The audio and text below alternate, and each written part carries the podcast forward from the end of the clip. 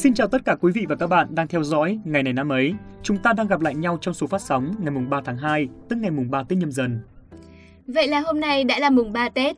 Lát nữa kết thúc chương trình thì Thùy Dung sẽ đi họp lớp và đi Tết thầy cô cũ đấy kìa. Đúng rồi, dân gian có câu là mùng 1 Tết cha, mùng 2 Tết mẹ, mùng 3 Tết thầy. Lát nữa Kỳ cũng sẽ đi thăm thầy cô và ôn lại những kỷ niệm cũ.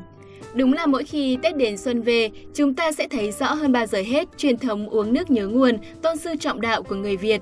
Chỉ có 3 ngày Tết ít ỏi, nhưng chúng ta đã sắp xếp thời gian để làm được nhiều việc giúp gắn kết thêm tình cảm gia đình, tình thầy cô, tình bạn bè. Tết thực sự là một cuộc đại đoàn viên ấm cúng nhất đúng không nào? Đúng rồi Thùy Dung, Hai năm trở lại đây, do ảnh hưởng của đại dịch Covid-19, nhiều người đã không thể về quê để mà sum họp cùng với gia đình. Việc đón Tết từ đó cũng có nhiều sự thay đổi. Thế nhưng dù không về được thì ờ, tình cảm vẫn có thể trao đi bằng nhiều cách. Khi yêu thương đủ lớn thì mọi khoảng cách sẽ được xóa nhòa. À, vâng, và như thường lệ, ban biên tập chương trình cũng xin được gửi lời chúc mừng sinh nhật đến quý vị và các bạn có sinh nhật trong ngày hôm nay. Chúc các bạn sẽ có một ngày Tết đáng nhớ khi vừa vui Tết vừa đón sinh nhật. Mùa xuân mới đến, đón thêm một tuổi mới. Chúc quý vị và các bạn sức khỏe dồi dào, luôn bình an và nhiều may mắn. Bây giờ đã đến lúc chúng ta cùng đến với nội dung chính của chương trình hôm nay. Đó sẽ là những câu chuyện xưa nhưng không cũ, là thông tin về những nhân vật nổi tiếng có liên quan đến ngày hôm nay. Theo dõi chương trình, bạn sẽ không chỉ biết hôm nay là Tết mà còn biết về ngày hôm nay theo một cách rất đặc biệt khác.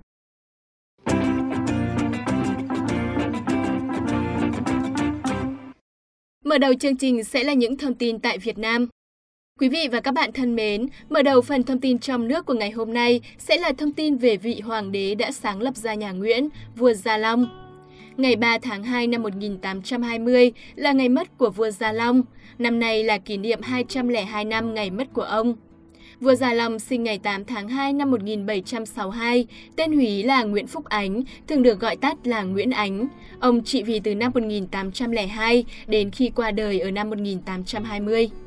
Vua Gia Long là cháu nội của chúa Nguyễn Phúc Khoát, một trong những vị chúa Nguyễn cuối cùng ở đằng trong.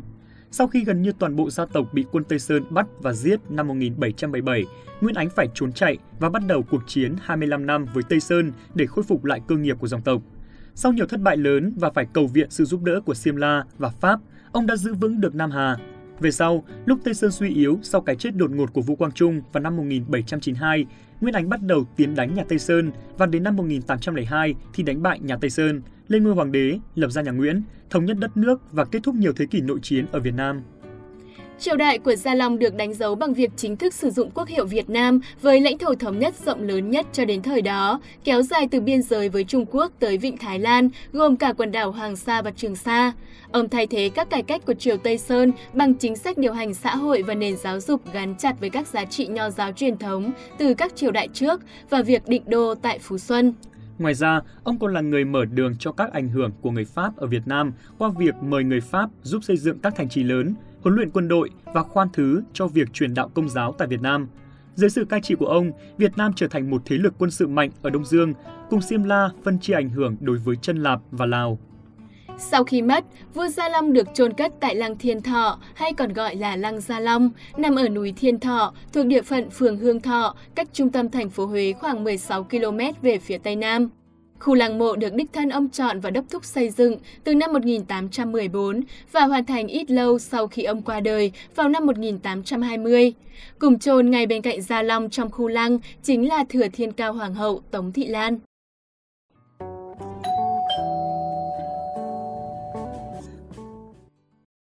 Sau đây, xin mời các bạn cùng chuyển sang thông tin tiếp theo. Hôm nay là kỷ niệm 92 năm ngày thành lập Đảng Cộng sản Việt Nam. Ngày 3 tháng 2 năm 1930, Hội nghị hợp nhất các tổ chức cộng sản họp ở bán đảo Cửu Long thuộc Hồng Kông, Trung Quốc dưới sự chủ trì của Chủ tịch Hồ Chí Minh, khi đó là Nguyễn Ái Quốc, đã quyết định thống nhất các tổ chức cộng sản ở Việt Nam thành một đảng duy nhất, lấy tên là Đảng Cộng sản Việt Nam. Đây là một bước ngoặt lịch sử trọng đại, chấm dứt cuộc khủng hoảng kéo dài về tổ chức và đường lối cách mạng Việt Nam – Đảng Cộng sản Việt Nam ra đời là thành quả của sự kết hợp giữa chủ nghĩa Mác Lênin với phong trào công nhân và phong trào yêu nước, chứng tỏ giai cấp công nhân Việt Nam đã trưởng thành và đủ sức gánh vác vận mệnh lịch sử, lãnh đạo cách mạng. Đảng Cộng sản Việt Nam ra đời và việc Đảng chủ trương cách mạng Việt Nam là một bộ phận của phong trào cách mạng thế giới đã tranh thủ được sự ủng hộ to lớn của cách mạng thế giới, kết hợp sức mạnh dân tộc với sức mạnh của thời đại, làm nên những thắng lợi vẻ vang, đồng thời đóng góp tích cực vào sự nghiệp đấu tranh vì hòa bình, độc lập dân tộc và tiến bộ của nhân loại trên thế giới.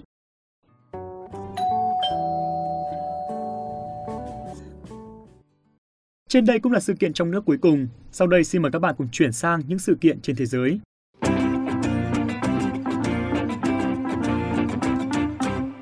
Quý vị và các bạn thân mến, nếu là một người hâm mộ bóng đá thì chắc hẳn các bạn đã từng nghe tới cái tên Joachim Löw, huấn luyện viên của đội tuyển quốc gia Đức từ năm 2006 đến 2021, người đã đóng góp rất lớn vào thành công của những cỗ xe tăng.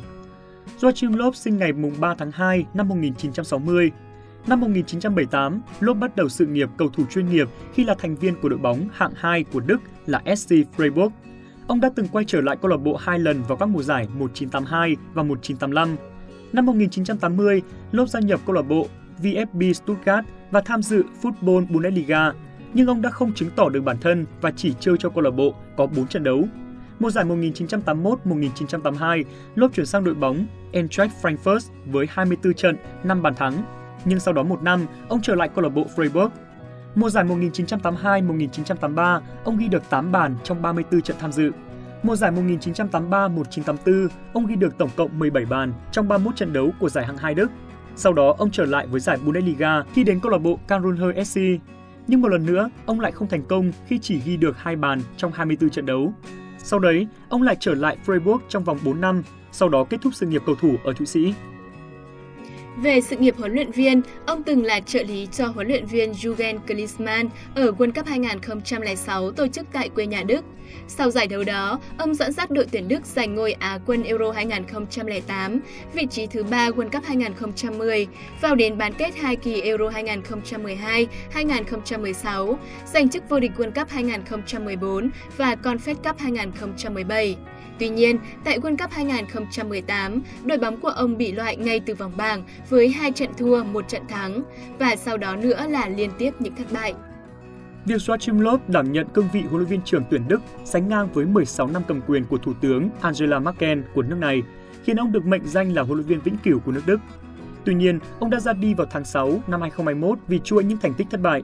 Dưới thời Löw, tuyển Đức từ bỏ thứ bóng đá thiên về phòng ngự và bắt đầu chơi với nhịp độ nhanh hơn, Bản thân vị chiến lược gia này đã trở thành một biểu tượng ở Đức và bắt đầu xuất hiện trong các quảng cáo bán các sản phẩm trong sóc da.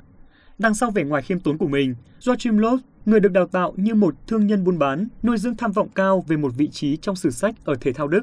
Với 15 năm gắn bó, Joachim Löw là một phần to lớn, không thể tách rời của bóng đá Đức.